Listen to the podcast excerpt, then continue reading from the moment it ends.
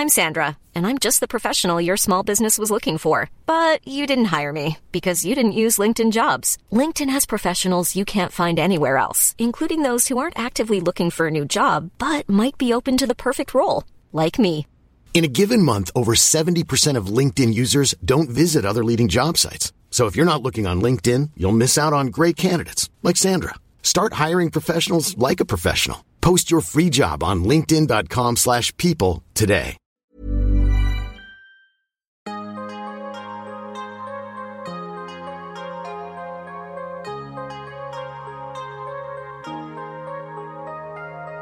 Vores mentale sundhed er nedadgående, og det er til trods for, at vi aldrig har været rigere, aldrig har haft flere muligheder og aldrig har levet længere.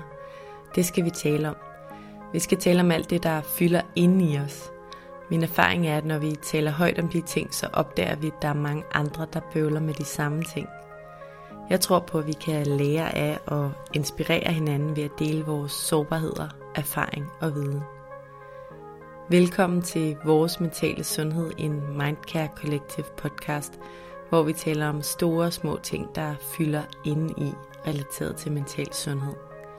Jeg håber, at du vil lytte med, og at du følger med på min Mindcare Collective profil på Instagram, hvor jeg deler indhold til refleksion, motivation og inspiration. Jeg hedder Lea Helmand. I podcasten i dag har jeg besøg af stresslæge Trine Rønnow. Jeg taler med Trine om, hvad stress egentlig er, sådan helt biologisk. Vi taler om, hvad der sker inde i hjernen, når vi bliver stresset, og så taler vi selvfølgelig om, hvordan stress påvirker os mentalt. Vi taler også om, hvorfor vi i dag ser så mange, der er påvirket af eller går ned med stress, og i øvrigt om et emne, som en del af jer lyttere har spurgt til, nemlig hvordan det er at være i 30'erne, hvor vi ofte skal balancere karriere, små børn, hus, venner og vores sociale liv, blandt andre ting, og øh, vi har ambitionerne i top på de her parametre. Hvordan gør vi det uden at blive stresset? Det taler vi om i dag. Og så taler vi om, hvad vi proaktivt kan gøre for at forebygge stress.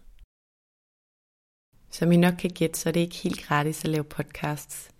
Hvis I kan lide det, I hører i podcasten her, og gerne vil høre mere, så er I selvfølgelig altid meget velkomne til at støtte projektet ved at donere et valgfrit beløb via MobilePay til nummeret 155503, som I også skal finde i tekststykket her under afsnittet. Selv en tiger gør en forskel. Velkommen til, Trine Rønno. Tak skal du have. Jeg er rigtig glad for, at du vil være med i dag i vores mentale sundhed. Jeg har glædet mig rigtig meget til at tale med dig, fordi vi skal tale om stress. Og det er jo noget, der fylder mere og mere i det samfund, vi lever i. Og det er jo om noget koblet direkte til vores mentale sundhed. Så selvfølgelig skal vi tale om det i podcasten her. Inden vi dykker ned i at tale om blandt andet, hvad stress egentlig gør ved vores hjerne og ved vores krop, og hvordan det påvirker os mentalt, og hvad vi kan gøre ved det, så vil jeg lige starte med kort at introducere dig. Trine, du er lige fyldt 59 år. Du er mor til to drenge. Du er uddannet læge og efterfølgende supplerende som psykoterapeut og mindfulness-instruktør. I dag arbejder du udelukkende med stress i dit eget firma, stresslæge.dk. Inden da så arbejdede du i 15 år som praktiserende læge, indtil du faktisk selv gik ned med stress, hvilket var startskuddet til din nye retning. Du har lavet din egen stressterapeut uddannelse, og du har lavet stressforløb, og dit mål er at hjælpe folk med at få redskaberne til at blive stressfri, og som jeg har forstået det, ikke bare her og nu, men resten af livet. Er det en uh, retvisende, overordnet introduktion til dig? Det er det i hvert fald. Tak skal du have. Trine, lad os dykke ned i det. Stress, det fylder jo simpelthen så meget i dag i samfundet. Det er nok et af de emner inden for mental sundhed, der fylder mest. Og der er selvfølgelig flere nuancer af det her begreb, og det har flere ansigter, så at sige. Jeg kender personligt en håndfuld mennesker, der er gået ned med stress, også i en ung alder, og jeg kender også mange, som ikke er nået dertil, men som lyder til, at have eller have haft stresssymptomer. Jeg skal heller ikke være for frelst til at sige, at jeg formentlig også har været der, hvor jeg har haft nogle symptomer, der i hvert fald var tankevækkende, og jeg lige måtte stoppe op for et, for et øjeblik. Men kan du ikke starte med at svare på, om vi bruger det her ord stress rigtigt, når vi taler om det? Stress, det bliver jo på en eller anden måde brugt i flæng i dag, men bruger vi den her term for meget, eller hvordan ser du det? Jeg skal ikke gøre mig til dommer for, om vi bruger den for meget, men du har da fuldstændig ret i, at den har et vidt spekter. Man skal huske, at stress er ikke nogen diagnose, så vi kan ikke sætte nogle krav til, hvor stresset skal du være, før du er stresset. Men det er da fuldstændig rigtigt, at den anden dag hørte jeg nogle små piger stå og tale sammen og sige, at jeg er bare helt vildt stresset. Så er det jo ligesom blevet en hverdagsterm, ikke? Som jeg forstår stress, så er stress jo en mm. overlevelsesmekanisme, og den er god. Stress er godt. Og det betyder jo, at øh, det er faktisk derfor, vi har overlevet som art, at vi er i stand til at mobilisere et beredskab, så vi kan enten flygte, fryse eller kæmpe. Så det er godt. Men det, der ikke er så godt, det er jo, når vi bliver syge af stress, og måske stresssygemeldt, ramt af stress, stressnedbrud, kronisk stress og hvad vi ellers kan putte på af tillægsord. Mm. Så jeg tænker, det dækker det meste af spektret, og om vi bruger det for meget eller for lidt, det skal jeg ikke vurdere. Nej, jeg synes, det giver rigtig god mening, det her med, at det er en overlevelsesmekanisme, og man kender jo godt i forhold til præstationer, hvor du skal præstere her og nu, at, at stress eller den her adrenalin kan gøre noget godt for dig. Vi skal snakke lige om lidt om det her med kortvarig og langvarig stress. Nu nævner du det her med de unge piger, der står og taler om det. Tror du, det har en negativ indflydelse, at vi taler så meget om det? Jeg tænker, bliver det mere dominerende hos os? Fylder det mere, fordi vi snakker mere om det? Nej, det tror jeg faktisk ikke. Øhm, men det er interessant, du spørger, fordi jeg har da været inviteret ud til nogle foredrag i virksomheder, hvor de gerne ville høre noget om stress. Jeg skulle bare helst ikke nævne ordet stress. Og det synes jeg jo var ret paradoxalt. Så jeg tror, du har ret i, at rigtig mange mennesker tror, at jo mere vi taler om det, jo mere stresset bliver vi, fordi vi lige pludselig mærker os selv og alle de symptomer, der er. Det tror jeg ikke på. Nej. Nej, jeg tror på, at, at vi, er, vi er jo moderne mennesker, der gerne vil være oplyste, så jo mere vi ved, jo mere kan vi tage stilling til, om det også har noget med os at gøre, om hvordan vi bedre kan passe på os selv. Mm. Jeg vil gerne tale lidt med dig om, hvad stress egentlig er, sådan helt biologisk. Nu nævner du det her med, at det er en overlevelsesmekanisme, men som jeg har forstået det, så er der forskel på, om vi føler os stresset over en kort midlertidig periode eller en situation, eller om vi føler det over i en lang periode. Kan du ikke forklare, hvad det er, der sker i hjernen, når vi bliver stresset, både kortvarigt og langvarigt, og når vi bliver syge af det? Jo, altså som sagt er stress en overlevelsesmekanisme. Og der er ligesom en, en ydre trigger, der gør, at vi bliver stresset. Og det, der er interessant her ved mennesket, det er, at øh, det kan være en faktuel ting, det kan være en løve, men det kan faktisk også være tanken om en løve. Det kan være chefen, eller det kan være tanken om, at chefen kommer. Så, så det her med, at, at vores gamle hjerne, det er nemlig der, at stressen bliver udløst, den kan ikke kende forskel på virkelighed og tanker. Det er en ting. Og når der så er sådan en ydre stimuli, ydre fare, så vil der gå et stressrespons i gang, som handler om en registrering op i hjernen, som gør, at vores binyrer sender stresshormoner ud i kroppen. Øh, blandt andet adrenalin, som du selv nævnte, det er det første stresshormon. Og over tid, øh, der kommer kortisolet, som er det mere langvarige stresshormon. Og det gør mange forskellige ting. Adrenalinet, det gør blandt andet, det er den her den akutte stress, hvor vi skal kunne kæmpe eller flygte. Det vil sige, at der kommer blod ud til vores muskler, der kommer blod ud til vores hjerte, så det kan pumpe hurtigere. Vi kan trække vejret hurtigere. Og i og med, at der kommer blod ud til musklerne, så er vi også i stand til at yde en ekstra indsats. Vi kan løbe stærkt, og vi kan flygte. Øhm, der kommer også endorfiner ud i kroppen. Det er vores eget morfinsystem, som for eksempel gør, at, øh, at vi smertestiller os selv. Mm. Og man kan se det, hvis vi løber ud over savannen, fordi der er en løve efter os, så hvis vi træder på en eller anden skarp sten eller noget, så mærker vi det ikke. Så løber vi bare videre, og det kan, det kan begynde at bløde, men adrenalinen gør faktisk også, det holder op med at bløde.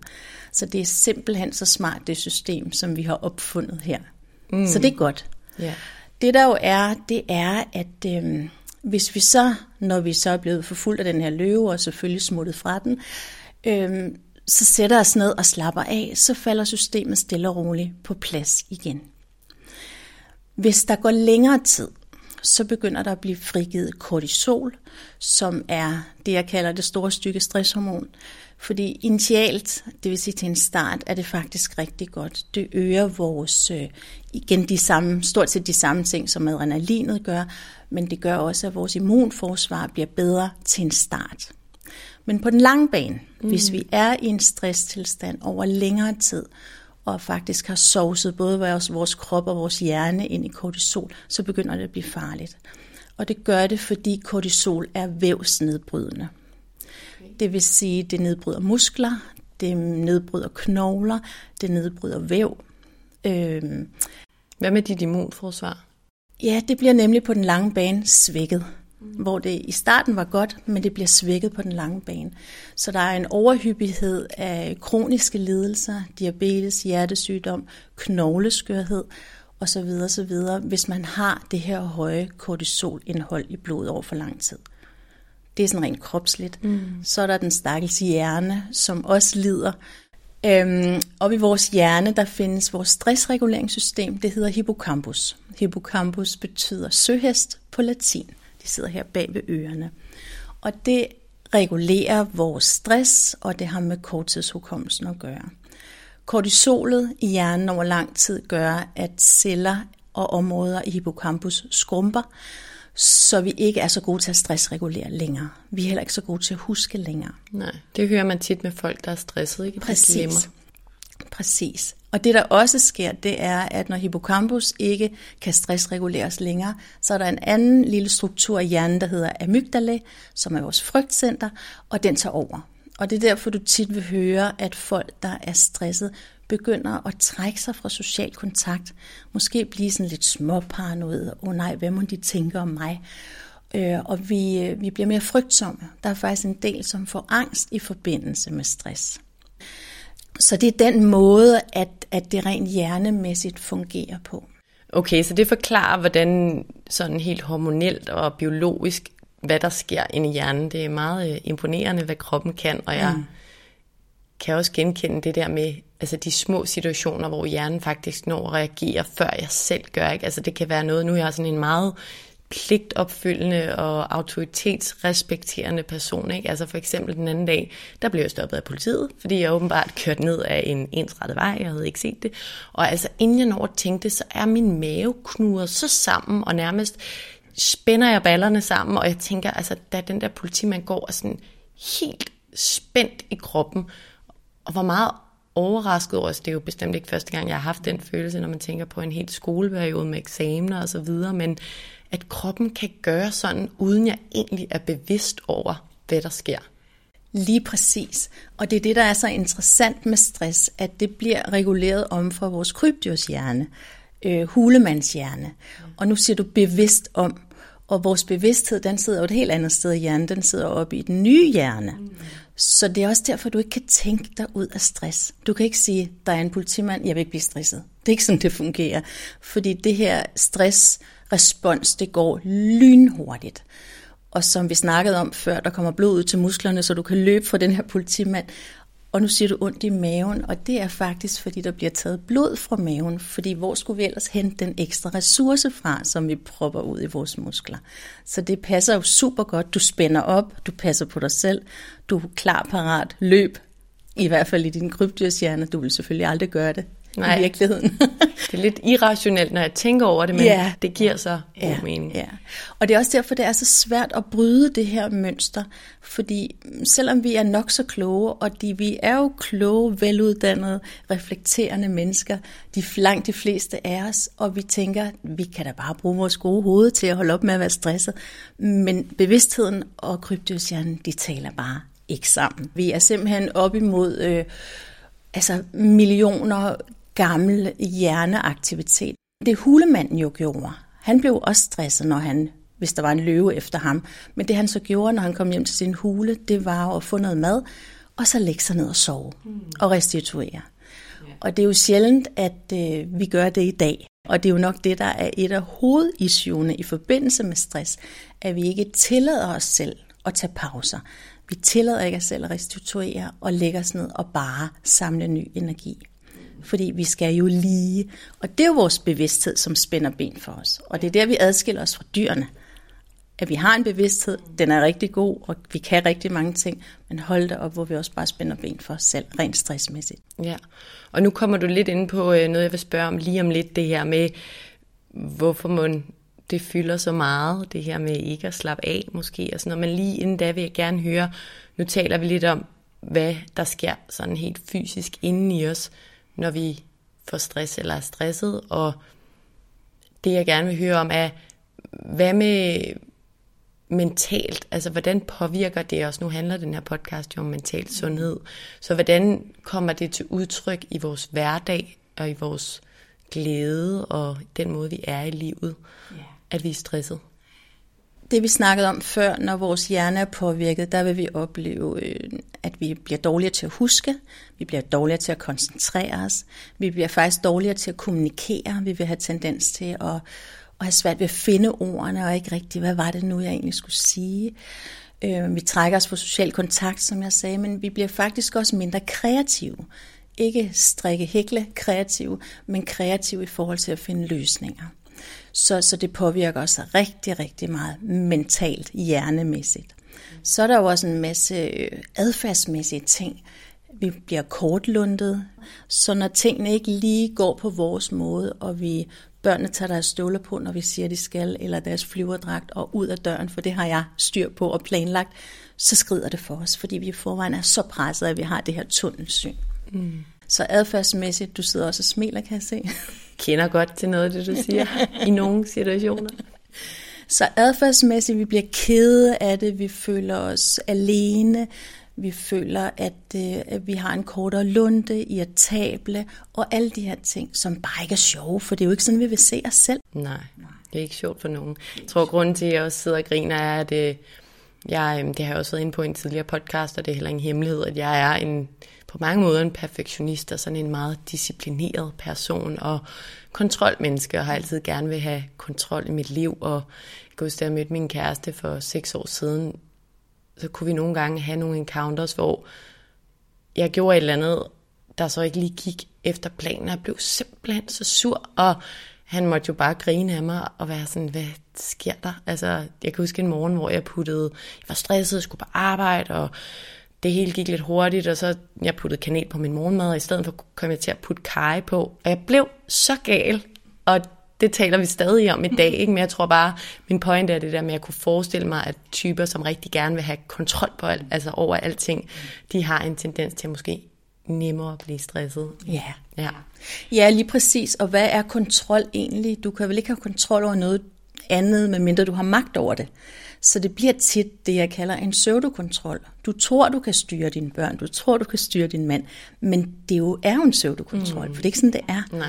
Så, så egentlig så, så laver du sådan et helt system for at føle dig tryg, men det er jo bygget på tynde, tynde pinde. Jeg er begyndt at abonnere på sådan et koncept øh, om de historiske principper, der helt sikkert også er i alle mulige andre filosofier, tilgange og teorier, men du kan kun kontrollere dine egne handlinger og dine tanker.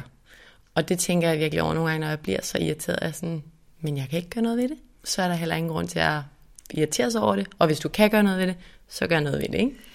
Og jeg vil endda sætte spørgsmålstegn ved, om du kan kontrollere dine egne tanker. Ja, det kan man øve sig på i hvert fald. Det kan være svært, men man kan øve sig. Man kan i hvert fald øve sig på ikke at hænge fast i tankerne. Ja. Fordi vi har jo 60.000 tanker i døgnet, og når vi er stresset, har vi endnu flere, mm. så de bobler bare derud af. Mm. Ja. Få nogle strategier, ja. så man lader det finde ja, mindre. præcis. Trine, som nævnt, så handler den her podcast jo om mental sundhed, og om, at vi på mange måder har det virkelig godt i dag i forhold til velstand, i forhold til, hvor længe vi lever, i forhold til, at vi har flere muligheder, end vi nogensinde har haft. Men mentalt er vores helbred nedadgående, og her spiller stress jo en, en stor rolle. Sundhedsstyrelsens tal omkring stress, de er enormt høje. For eksempel har 29 procent af alle kvinder og 21 procent af alle mænd i Danmark i den seneste rapport et højt stressniveau. Og for kvinder i alderen 16-34 år er tallet 37 procent, og for mænd i samme alder er det 24 procent. Det er jo ekstremt høje tal, og der er altså mange af os, der er stresset. Hvorfor tror du, vi ser de her tendenser i dag? Du var inde på før eller lidt tidligere det her med, at vi måske ikke er så gode til at sætte os ned og hvile os. Mm, yeah. hvad, hvad ser du ellers af tendenser? Øhm, for det første vil jeg stille et spørgsmålstegn ved de tal. Mm. Øh, fordi stress er jo ikke nogen diagnose, så gå ved, hvad de har taget udgangspunkt i. Det er så det ene. Det er jo en af mine store ambitioner her i livet, at gøre stress til en diagnose, så vi ved, hvad vi har med at gøre, så vi kan lave noget forskning på det. Det vil blive dyrt for samfundet, men helt sikkert meget relevant. Ja, så ved vi i hvert fald, hvad vi taler om, at det ikke er den tilfældige definition af, hvad stress er. På svensk hedder stress jo ytmatning, og det giver jo rigtig god mening, at vi er udmattede, når vi er stresset. Ikke? Men tilbage til dit spørgsmål. Jeg tror, vi har for mange muligheder. Jeg tror, vores bevidsthed spiller os et pus i forhold til, øh, hvad vi gerne vil, og hvilke ambitioner vi har. Jeg skældner tit mellem selvtillid og selvværd, fordi selvtillid det er jo meget det ydre. Det er, øh, hvordan vi viser os i verden, hvordan andre folk gerne, det indtryk, de gerne skulle have af os, vores faglighed, vores kompetencer. Og hvis vi er meget oppe i vores selvtillid, så vil vi hele tiden søge ros og anerkendelse. Så der kan vi komme til at løbe rigtig, rigtig stærkt, og nok også så stærkt, at vi faktisk kommer til at overskride vores egne grænser, så vi presser os selv unødigt. Så, så jeg tænker, at, at mulighederne i og med, at vi kan arbejde hjemme, øh, det gør jo, at øh, hvor er grænsen mellem fritid og arbejde? Øhm, jeg tænker også, at vi stiller og roligt. Vi er måske præget, eller nu er du noget yngre end mig, er blevet præget af den måde, dine forældre har arbejdet på. Dine børn kommer til at være præget af den måde, du arbejder på. Du kan altid sidde med laptoppen. Øhm, så hvornår holder vi fri? Og hvad er det at holde fri? Er det at holde fri, at vi skal på en eller anden øh, oplevelsestur, hvor vi tonser rundt på mountainbikes eller kravler i træer, hvilket jo kan være fedt nok, men vi skal bare huske, at det er aktivitet på aktivitet på aktivitet. Så derfor er jeg optaget af, at øh, i mit stressforløb er mindfulness og compassion en vigtig del, at lære folk at komme ned i gear, tage deres pauser, fordi vores, el- vores hjerne elsker os for det, at den får noget ro og den ikke skal hele tiden danne mening i de ting, vi siger, ser, hører og fornemmer. Det synes jeg giver god mening, og nu nævner du det her med selvtillid og selvværd, og et af mit første afsnit i den her podcast-serie er faktisk et øh, afsnit med psykologen Jørgen Svendstrup, der definerer de her ting, hvor vi også taler om sammenligninger. Men jeg synes, det giver rigtig god mening, og det her med, at vi lever i et samfund, hvor vi konstant kan sammenligne os med folk via internettet, sociale medier. Jeg er med på, at sammenligning kan være en motiverende faktor, men når vi konstant kan gøre det, og måske er, bliver mere og mere perfektionistiske, fordi vi lever i sådan en perfekthedskultur, så kan det her, den her selvtillid godt have nogle, bringe nogle dårlige ting med sig, hvis man ikke virkelig har et stærkt selvværd, og virkelig hviler i, at man er god nok, uafhængigt af, hvad man præsterer og hvad man opnår. Og jeg kan sidde og sige det her, og alligevel kæmpe med det. Fordi jeg kender om nogen den der 12-talspige, der mm. bare skutter ud af, og det skal jeg stadig på mange måder, men jeg kan godt mærke, at det her burde, der tit styrer mig, det burde jeg gøre, det kan jeg gøre, jeg kan gøre det godt, hvorfor skal jeg så ikke gøre det? Den har godt nok meget magt, ikke? Jo, præcis. Ja ja. Den her forskel på selvtillid og selvværd, den er jeg meget optaget af, fordi jeg ser en tendens til, at jo, jo sværere vi har ved at komme ud af vores stress, at det hænger sammen med vores selvværd. Fordi hvis vi har et godt selvværd, øhm, så vil vi formå at trække stikket, restituere, passe på os selv, tage i sommerhus, og mens de andre står og siger, jamen kan du ikke lige? Nej, det kan jeg så ikke, fordi jeg skal lige passe på mig selv. Hvor dem med knap så godt selvværd vil have en intention om det, og sætte sig i sofaen med en kop te Og så mylder det ind med børn, der lige skærer, jeg er sulten, og hvor mit panelhus og naboen, kan du ikke lige hjælpe med at flytte min trailer, og manden kommer hjem. Og så bliver det lige pludselig de andre, der er vigtigere. Så det her med ikke at hvile i sig selv, ikke at tage sig selv alvorligt, men hele tiden være over i de andre og gøre det, de andre beder os om. Og faktisk være ude af sig selv. Det ser jeg som en kæmpe, kæmpe faktor i forhold til, hvorfor det er svært at komme ud af stress. Og det er også derfor, online-kurser ikke virker. Det er derfor, online-kurser ikke virker? Ja, fordi online-kurser virker ikke. Du får viden og indsigt til din hjerne, men det, der er med stress, det er, at du skal handle, du skal begynde at gøre noget andet. Hvis du ikke har en ved din side, på den ene eller den anden måde, der kan fortælle dig, øh, at du kan spare med, at være vidne til dit liv, og som, hvor du kan begynde at gå nogle nye skridt, så falder du tilbage i de gamle mønstre. Så et online-kursus uden online supervision eller online sparring virker i hvert fald ikke? Ikke som jeg ser det. Nej, interessant. Trine, nu nævner du en lille smule om, hvad man kan gøre. Det vil jeg gerne afslutte med at tale lidt mere om. Men jeg vil rigtig gerne, hvis du har lyst, tale lidt om din personlige historie. For du arbejdede som praktiserende læge i 15 år, og i løbet af de år, så havde du også uddannet dig som psykoterapeut og mindfulness-instruktør, som jeg nævnte i indledningen, fordi du troede og tror på, at mennesket skal tilgås holistisk. Og derfor gik du, inden du gik ned med stress, også op i, hvad der egentlig sker inde i os mennesker psykisk, og hvordan det påvirker os. Men i 2014 gik du altså selv ned med stress. Kan du ikke fortælle lidt om, hvad der skete på det tidspunkt? Jo, jeg tror jo, altså ja, jeg blev ramt af stress i 14, men jeg har været stresset i mange år. Og det er også den historie, jeg hører fra rigtig mange af de kvinder, som kommer til mig i dag. Øhm, karrierekvinde, øh, jeg skulle nok vise dem alle sammen, og jeg kunne det hele på den halve tid. Øh, og jeg arbejdede som praktiserende læge, jeg var faktisk rigtig glad for det. Øhm, men jeg knoklede, øh, og jeg havde også to små børn, øh, og jeg kan huske, at mit, min første praksis, der var jeg sammen med fire mandlige læger, sådan halvgamle, ligesom jeg selv er nu. Jeg var ung, øh, og jeg ville rigtig, det var svært at få en praksis på det tidspunkt, og jeg ville rigtig gerne ind i den her praksis, og de ville gerne have mig. Og jeg havde lige født mit barn nummer to, som jeg så i den her hien efter at blive praktiserende læge simpelthen afleverede, da han var fem måneder gammel. Og det har jeg det simpelthen så dårligt med. Nu er jeg ved at finde fred med det, men hold da kæft, det har martret mig meget. Og her, jeg ammede ham stadigvæk. Han ville ikke tage sutteflaske. Så jeg kørte for Hillerød til farm midt på dagen, ammede ham og kørte tilbage på jobbet. Og det var jo helt hul i hovedet. En ting er, at jeg gjorde det. Noget andet er, at der ikke var nogen, der prikkede mig på skulderen og sagde, hallo, den er jo helt skæv, den der.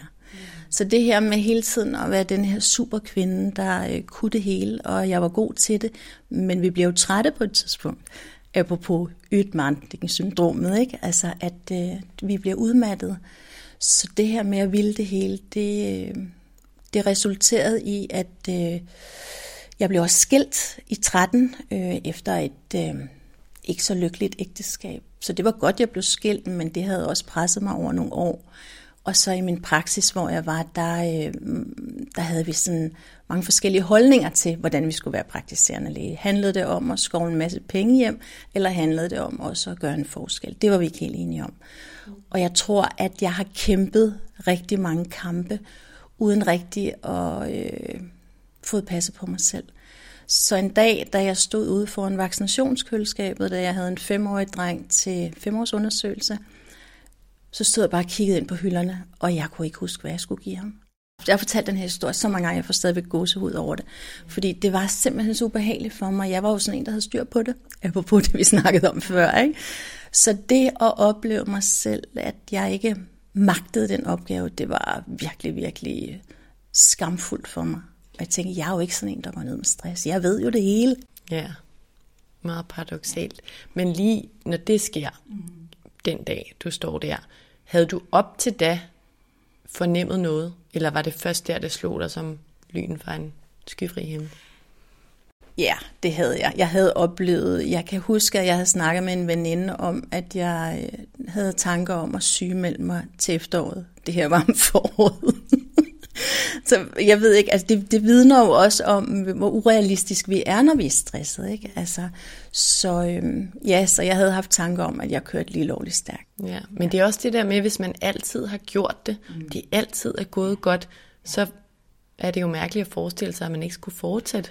Præcis. Og jeg kan huske, at jeg på et tidspunkt i den periode, hvor jeg ikke var optimal, øh, apropos selvtillid og ros og anerkendelse, blev kontaktet af, øh, det var i Region Hovedstaden, og vi skulle lave en ny konsulentordning, øhm, øh, og de spurgte, om jeg ikke ville være med i den ledelse, der lavede den, og det tænkte jeg, ej, hvor dejligt, de spørger mig, selvom jeg var sådan lidt, hvorfor skal jeg det? Det gider jeg egentlig ikke. Men selvfølgelig var det fedt, altså de spurgte mig, så jeg sagde bare ja, uden nogen refleksion overhovedet. Og det tænker jeg jo også er fuldstændig hul i hovedet. Altså, hvor var jeg egentlig henne, og hvorfor passer jeg ikke bedre på mig selv? Så hvis jeg skal sige sådan, øh, jeg ved godt, du kommer til de gode råd senere, men for ikke at glemme at sige det, at når vi er unge, så kan vi det hele, og vi synes bare, det er fedt. Og, og jeg, skulle ikke, jeg havde ikke troet, det skulle ramme mig, at jeg også bliver ældre på den måde. Jeg har faktisk ikke magtet det hele længere. Så jeg ser egentlig mig selv som, øh, som at jeg var slidt på det tidspunkt. Ja. Så det kommer på et tidspunkt, hvis vi ikke passer på os selv. Tilbage til selvværd. Ja. Og du sagde lige før også der, da du stod i det vaccinationsrum, at du faktisk skammede dig lidt, eller hvad var det for en ord? Ja, jeg var flov. Jeg synes, det var skamfuldt, at, øh, fordi jeg var jo selv læge, jeg burde da vide bedre. Mm. Ikke? Jeg var da ikke sådan en, der gik ned med stress. Og når jeg siger den her term, så møder jeg det bare igen og igen. Jeg er jo ikke sådan en som. Mm. Og det vidner jo også om det her gamle mindset, vi har, hvordan vi ser os selv, vores identitet. Og det er jo lige præcis også noget af det, man i sin stress eller kommende ud af stress har brug for at kigge på, hvem er jeg egentlig? Og hvad er det, jeg vil resten af mit liv? Og hvordan kan jeg leve en bæredygtig tilværelse for mig selv? Mm. Hvad gjorde du for at få det bedre på det tidspunkt? Øh, jeg brød sammen, og jeg tudede, og så sendte de andre mig heldigvis hjem.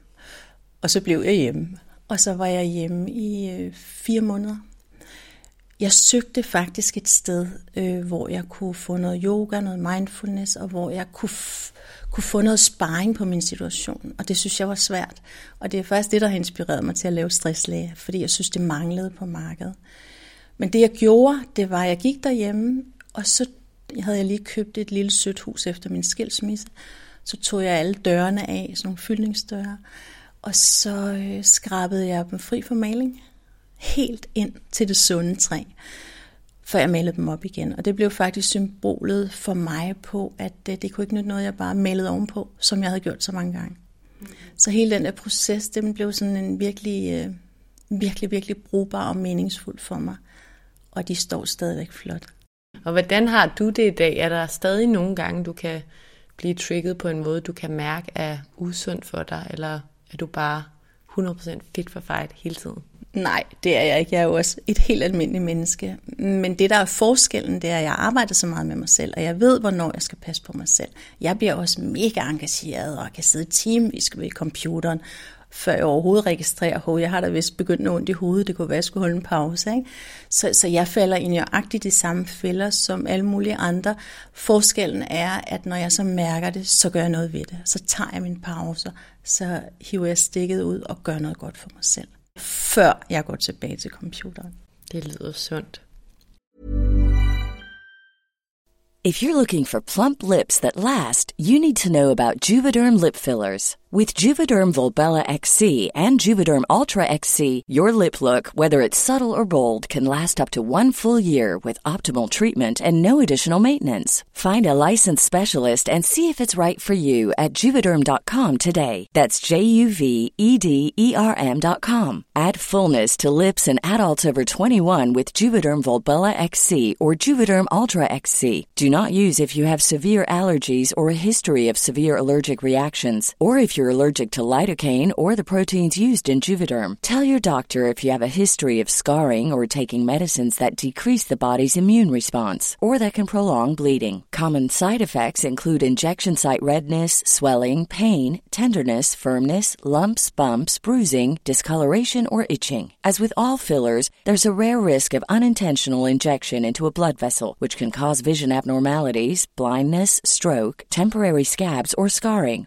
For full important safety information, visit juvederm.com. Mom deserves the best, and there's no better place to shop for Mother's Day than Whole Foods Market. They're your destination for unbeatable savings, from premium gifts to show-stopping flowers and irresistible desserts. Start by saving 33% with Prime on all body care and candles. Then get a 15-stem bunch of tulips for just $9.99 each with Prime. Round out Mom's menu with festive rosé, irresistible berry chantilly cake, and more special treats. Come celebrate Mother's Day at Whole Foods Market.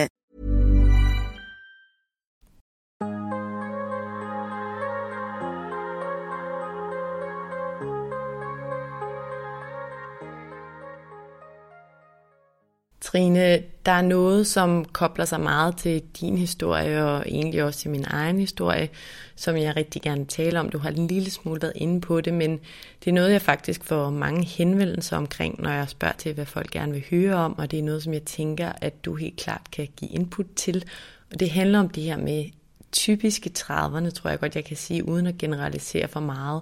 Så øhm, typisk, nu ved jeg godt, ikke alle er i den situation, men så bliver man mor, og man er karrierekvinde med ambitioner, og man er en social person, der i øvrigt går op i at have nogenlunde sundt liv.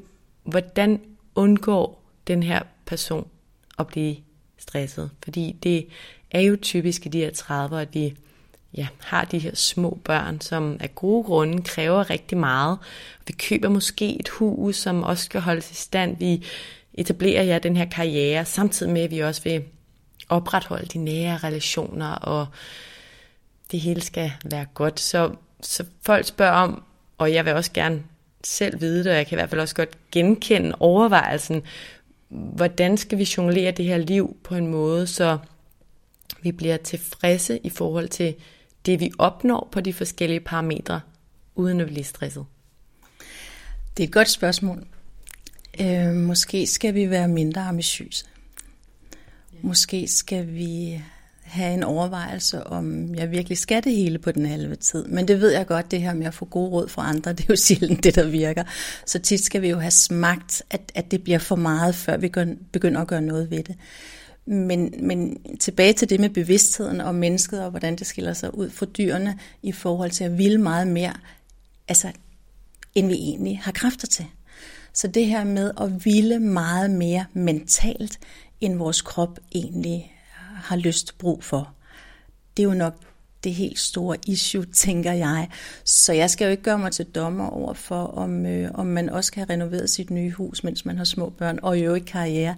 Det er jo et, et, et mønster, der gentager sig fra generation til generation, tænker jeg. Men, og jeg tænker, der er rigtig mange, der sagtens skal klare det. Og det er jo dem med det gode selvværd. Men dem med ikke så godt selvværd, de kan have svært ved at klare det, fordi at de vil leve op til noget, som de egentlig ikke magter. Mm. I præstationen, perfektionismens, den kæmpe store hammer, jeg banker mig selv oven i hovedet med, mening.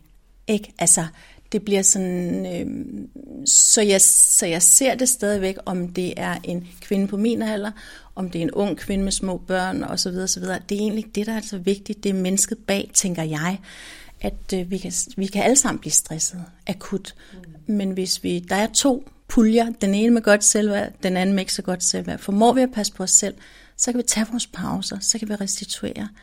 Fordi egentlig handler det måske om at sige nej til nogle ting, og sige, her bliver jeg ikke perfekt, og derfor er jeg, er jeg alligevel god nok, og hviler i mig selv. Ja, præcis. Altså, så det her med at, øh, at være tilfreds, mm. måske er det også et, et øh, hovedord her, Mm. Hvornår er du tilfreds, eller hvornår vil mere have mere, og hvad er det egentlig, du stræber efter, og, yeah. og hvad er det, du gerne vil vise verden. For hvis du er optaget af at vise verden, hvor god du er, så skal du lægge nogle kræfter i, og det er ikke sikkert, at du har de kræfter. Mm. Men hvis du hviler i dig selv og siger, det er fint, der må gerne være nuller mænd i hjørnet, mm. og min, til gengæld er mine børn glade, det går, at de er snot lige nu, men sådan er det. Mm. Ikke? Jeg tror, det der også gør det oveni svært, det er, de der sociale medier. Jeg ved godt, jeg nævnte dem mm. før, men du sagde også, det gentager sig i generationer. Men nu er der bare de der mange muligheder. Vi ser, hvordan man kan gøre alt perfekt. Du ved, de køber det gode hus derover, og de får så mange børn, og de laver den der sport, og de har den der karriere. Jeg tror, dengang vi ikke kunne se det, så var vi lidt forskånet på en, på en måde. Og jeg tænker i hvert fald, det ja, det kan være lidt farligt, hvis vi ikke passer på os selv og er bevidste om, at det er et glansbillede derude.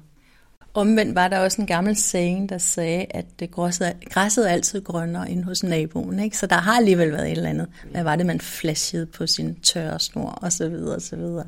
Men selvfølgelig har du fuldstændig ret. Vi bliver overeksponeret. Jeg kan selv, øh, jeg lever jo selv af at være på sociale medier, og det er der, folk ser mig. Nogle gange kan jeg få kvalme af at gå derind. Altså, det har jeg faktisk aldrig sagt højt før, men altså, det, det bliver for meget. Og, og det her med at være online hele tiden, som jeg jo også er lidt slave af, desværre, det gør jo, at øh, vores hjerner hele tiden er i aktivitet. Selvom vi tror, at vi sætter os tilbage og så kigger på Instagram eller Facebook eller hvad vi nu gør, og det giver en ro, så skal vi bare vide, at vores hjerne er totalt på overarbejde, fordi den prøver den mening. Så det er ikke nogen reel pause. Og, og det, der er på spil, altså, det er svært at lægge telefonen fra sig, fordi vi får jo sådan et dopaminkick af det. Ikke? Det er jo det her øh, belønningshormon. Åh, det er fedt, men det er bare ud af kroppen i løbet af 0,2, så lægger vi telefonen så bliver vi restløse igen, ikke? Hvad skal jeg så? Ja, jeg taler med Morten Finger, ekspert i mobilafhængighed, i et mm. tidligere afsnit, og han kommer i dyb med alt det der, man har lyst til at lægge telefonen langt væk, når man, når man har hørt det afsnit. Men øhm, det er jo noget, vi skal lære at håndtere i den verden, vi lever i. Jeg har lige lyst til at spørge om, fordi du nævner et par gange det her med folk med et godt selvværd, ender måske sjældnere i situationer, hvor de bliver stresset. Betyder det, hvis man har et godt selvværd, så kan man ikke blive stresset. Ja, det er den korte version. Fordi så vil du hele tiden vide, hvad der er godt for dig. Og så formår du også at mærke efter, hvad du har brug for, sige det højt, uden dårlig samvittighed og uden skyldfølelse. Og det er måske pointen i det hele. Fordi hvis du ikke har et godt selvværd, så kan det godt være, at du kan sige nej, men så går du rundt, øhm, altså rundt og rundt og har det skidt med det, og oh, nej, det skulle jeg nok ikke have sagt. Så det her med at gøre det uden dårlig samvittighed og uden skyldfølelse. Ja så ved man, at man er i mål. Ja, en stor opgave. Ja, men ikke umulig. Ikke umulig, nej. Og en anden kommentar lige, jeg også tænker på her, du sagde det der med, at nogle gange, når du går ind på sociale medier, og får du egentlig lidt kvalme. Jeg øhm, sagde op som konsulent her i efteråret, og det kan sagtens være, at jeg skal være konsulent igen, men lige nu havde jeg brug for at prøve noget andet og dobbeltklikke lidt på mig selv, og derfor laver jeg også den her podcast nu. Jeg har jo så lavet Mindcare Collective, hvor jeg jo er på Instagram, fordi hele formålet er at gøre den her viden omkring det, der fylder ind i os, tilgængelig og lidt spiselig. Og forhåbentlig kan jeg inspirere og motivere nogen derude og dele en masse god viden. Men så er jeg også nødt til at være på Instagram, og jeg tænker nærmest over det dagligt, fordi jeg kan jo godt mærke, at det ikke er sundt for mig, og jeg skriver også om det og opfordrer også folk til at lægge den lidt væk, men det er godt nok et dobbeltsidet svær, og ja, det er så integreret i vores samfund, og i den måde, man laver virksomhed på, og, og så videre, at det er noget, vi kæmper med. Ja, præcis. Jeg har lige besluttet, at øh, jeg bruger også Facebook rigtig, rigtig meget. Måske er det for de lidt mere modne kvinder, som kommer til mig. De yngste er midt i 30'erne. Sådan sådan Øh, men at jeg ikke vil bruge øh, Facebook som kanal, når de ligesom er tunet ind på min forløb, fordi de skal ikke føle, at de skal være på Facebook, når de er i en stressbehandling. Det ville jo være helt absurd. Men det er bare et paradoks, ikke? Det er et paradoks, det er det virkelig, ja. Trine, vi er ved at være ved vejs ende, men øhm, jeg vil gerne lige høre om to spørgsmål til.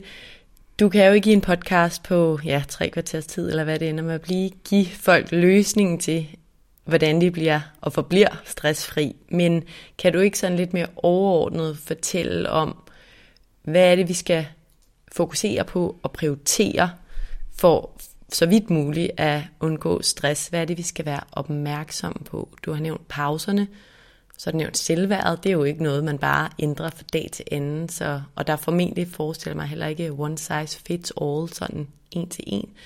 Men hvad skal vi huske? Ja, Øhm, pauserne skal vi huske, og det kan godt være, I er trætte af at høre det lige nu, men jeg siger det igen og igen, fordi det er bare super vigtigt. Og pauser, kvalitetspauser, vi snakker lige om mobilen, ikke? men også ikke, ikke small talk, fordi small talk er også, hvor vi går ud af os selv. Vi tror, det er en pause, vi går ud og holder en pause på arbejdet, lige small talker lidt, nå, hvad har du lavet i din ferie? Men vi er over i den anden, og vi bruger meget energi på det. Så pauser for mig er ro, stillhed, eventuelt en meditation, hvor vi virkelig kommer ned og fornemmer, hvordan vi har det i kroppen. Fordi hvis vi hele tiden har kroppen med, så er den klog. Den er klogere end vores hoved. Og så kan vi faktisk lytte os til, hvad der er godt for os. Så en ting er at lytte, og noget andet er så at handle på det. Og det er jo det, der er det svære, fordi vi er blevet mennesker med et kæmpestort hoved og en lille bitte krop, der bare bærer hovedet. Mm. Så pauser er vigtige, og dybest set 10 minutter hver time. Hver time? 10 minutter hver time. Jeg tager et nyt kursus lige nu, der hedder Positive Intelligence. Det er sådan amerikansk forsker. Meget interessant, og det taler rigtig meget ind i alt det, vi taler om nu, mindfulness osv., hvor man har sådan nogle PQ reps, som egentlig er også pauser i løbet af dagen. De er godt nok på tre minutter, og lige nu kæmper jeg med at få dem gjort hver tredje time. Så det er bare for at vise eller eksemplificere min overraskelse. Jeg har ved 10 minutter hver time. Hold det op. Det bruger vi rigtig meget, også når folk skal tilbage på job efter en sygemelding så, øh, så virkelig stoppe op og tage en pause for ikke at blive overstimuleret af hjernen. Fordi hjernen spiller os et pus, og den kan bare, ej, bare knokle derud af, der sker jo ikke noget. Men så når vi kommer hjem, så falder vi fuldstændig døde om på sofaen. Og så har vi jo tabt alt det gode, som vi har bygget op. Kan du ikke lige prøve helt lavpraktisk at forklare, når vi er ude på arbejdsmarkedet, hvordan foreslår du, at vi gør det? Tager den her pause?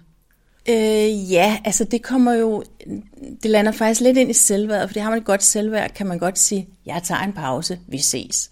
Har man ikke det, så, så føler man måske, at man skal gøre det mere i smug, så er det jo en god idé at sætte sig ud på toilettet. Alle sammen har brug for at gå på toilettet, nogle har mere brug for det end andre.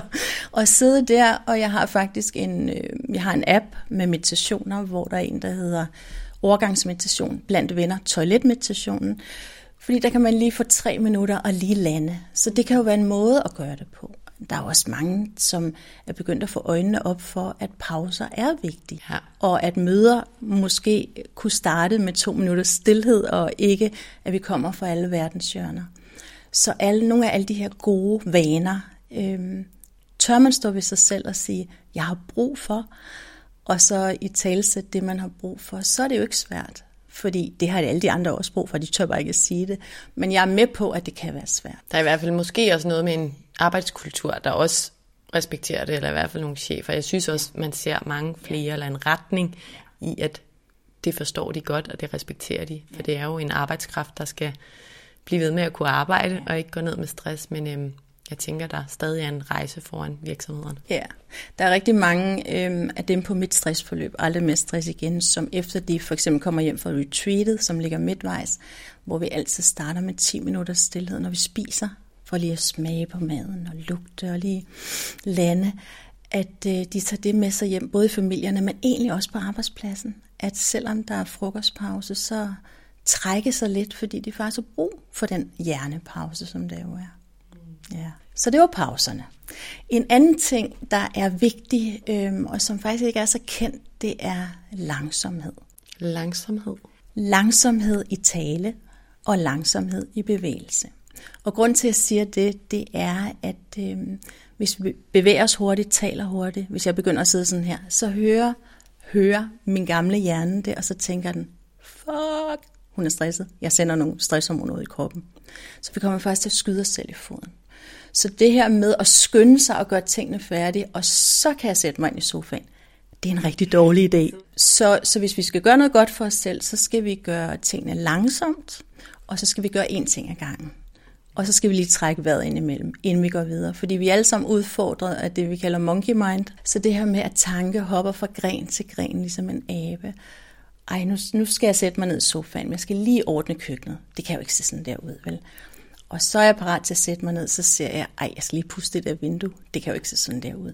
Så vi hele tiden holder os selv kørende i aktivitet, i gøren, frem for at komme ned i væren, som er der, vi restituerer. Mm. Så at få brudt det der mønster, det er mega svært, men det kan lade sig gøre. Ja. Og hvad kræver det? Ja, det er jo, uha, der bliver jeg udfordret igen, fordi at, at vaner er svære at ændre. Og det ved I jo alle sammen, der er jo ikke noget nyt i det. Men, men det, der ligger bag, at vaner er svære at ændre, det er jo, at vores gamle hjerne, den vil gerne spare på energien. For tænk nu, hvis vi skal bruge øh, vores system, vores stressenergi lige om lidt, så skal vi ikke have brugt al energien på en ny vane. Så det at gøre noget andet, end vi plejer, det er sindssygt udfordrende.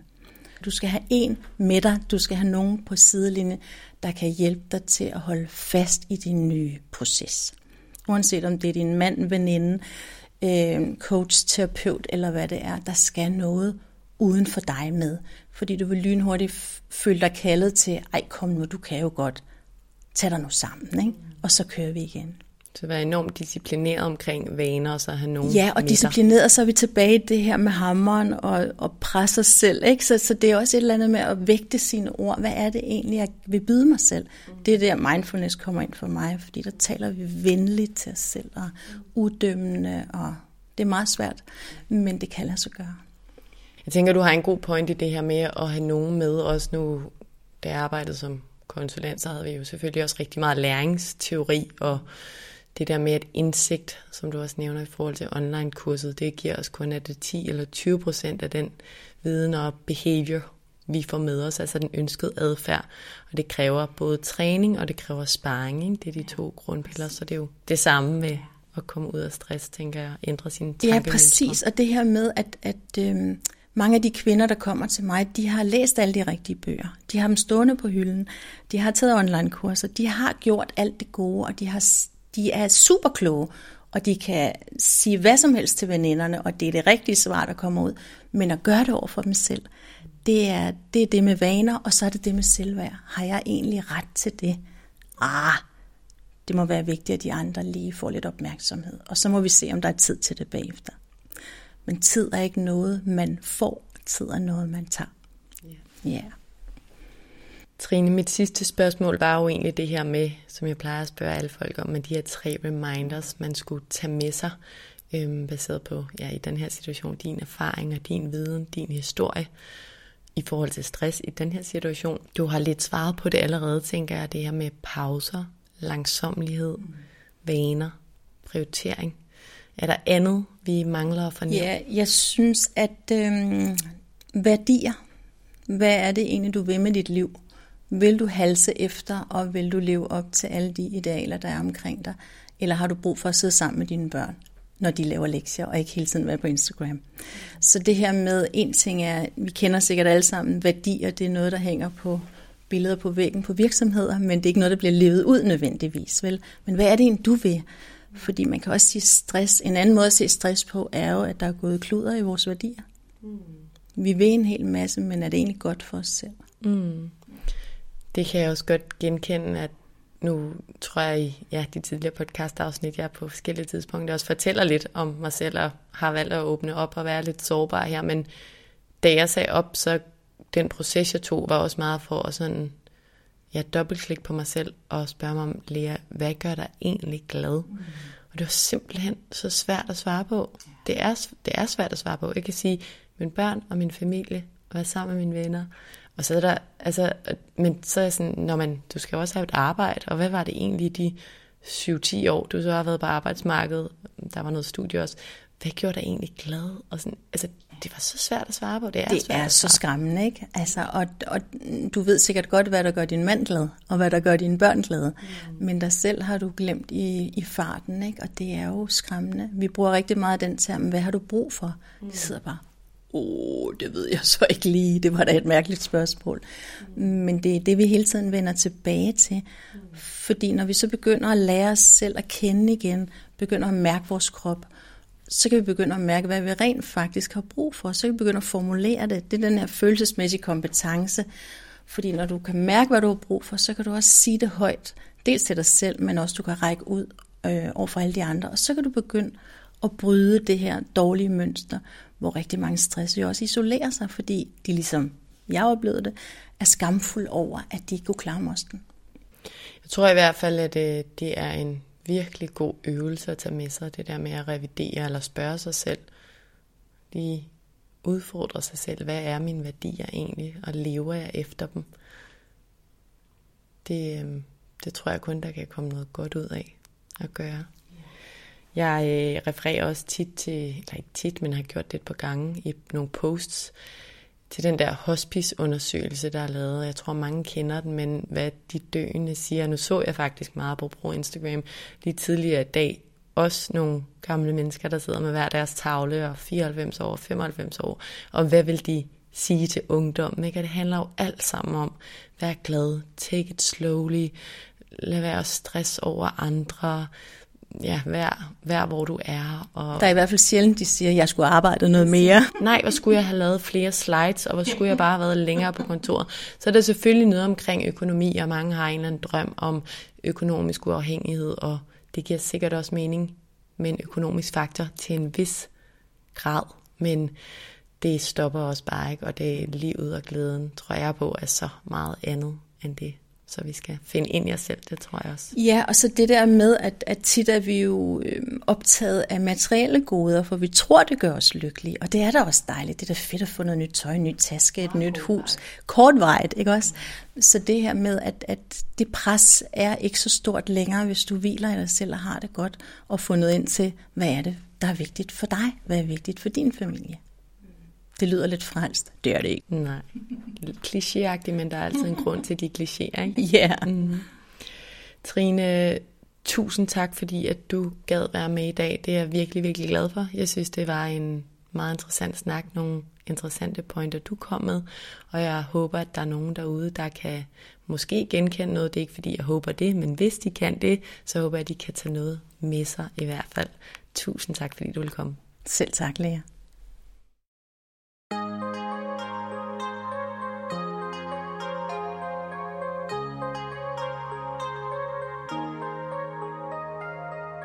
Ud fra at snakke med Trine i dag er det helt tydeligt, at Trine ser pauser som afgørende for, at vi kan forebygge stress.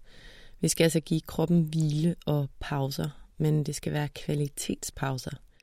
Det blev nævnt en del gange, men jeg synes virkelig også, at det er et vigtigt budskab, fordi det er svært at holde pauser, når alt omkring os det går hurtigt, og når vi altid skal ordne ting, og i øvrigt altid kan underholde os selv lige der for enden af hånden på telefonen. Og så kan det i øvrigt være svært at retfærdiggøre pauser, når man føler, at der er en masse ting, man gerne vil nå eller opnå med den tid, man har. Men vi skal holde pauser. Og så skal vi også øve os i langsomlighed, som Trine kaldte det. Vi skal øve os i at gøre tingene roligt og langsomt, både når vi handler, taler og tænker. Det ved jeg i hvert fald, at øh, jeg kan øve mig i. Og så skal vi lytte til os selv og handle ud fra det, vi hører, når vi rent faktisk lytter til vores krop. Det kan lyde nemt, men jeg ved, at det kan være svært. Vi skal også kontinuerligt huske at styrke vores selvværd. Det er selvfølgelig ikke noget, vi bare lige klarer. Det kræver tid og fokus og prioritering. Men vi bør opnå en tro på og en oprigtig følelse af, at vi er gode nok, præcis som vi er, uafhængigt af, hvad vi opnår og præsterer. Fordi hvis vi hviler 100% i det, så er Trines pointe, at vi bliver meget bedre til at respektere os selv og de behov, vi har. Selvom der måske og formentlig bliver stillet modstridende krav udefra, fra virksomheden, vennerne eller fra familien. Men det meste af ansvaret for ikke at gå ned med stress, det ligger altså hos os selv, inde i os selv.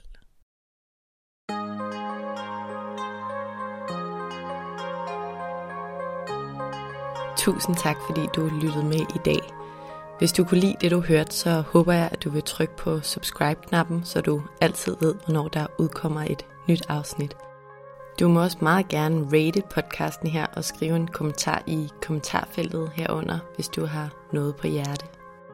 Du er som nævnt også altid meget velkommen til at støtte podcasten her med et valgfrit beløb, hvis du kan lide det, du hører og gerne vil høre mere som det. Det kan du gøre via MobilePay til nummeret 155503, som du også finder i tekststykket herunder. Som det aller sidste, så vil jeg også opfordre dig til at skrive til mig, hvis der er nogle særlige emner, du rigtig gerne vil høre om i relation til mental sundhed og til det, der fylder inden i os. Enten fra et ekspertperspektiv eller igennem en personlig beretning. Skriv til mig via min Instagram-profil, Mindcare Collective, hvor jeg i øvrigt håber, at du følger med, eller skriv til mig via min hjemmeside mindcarecollective.com. Tak fordi du lyttede med.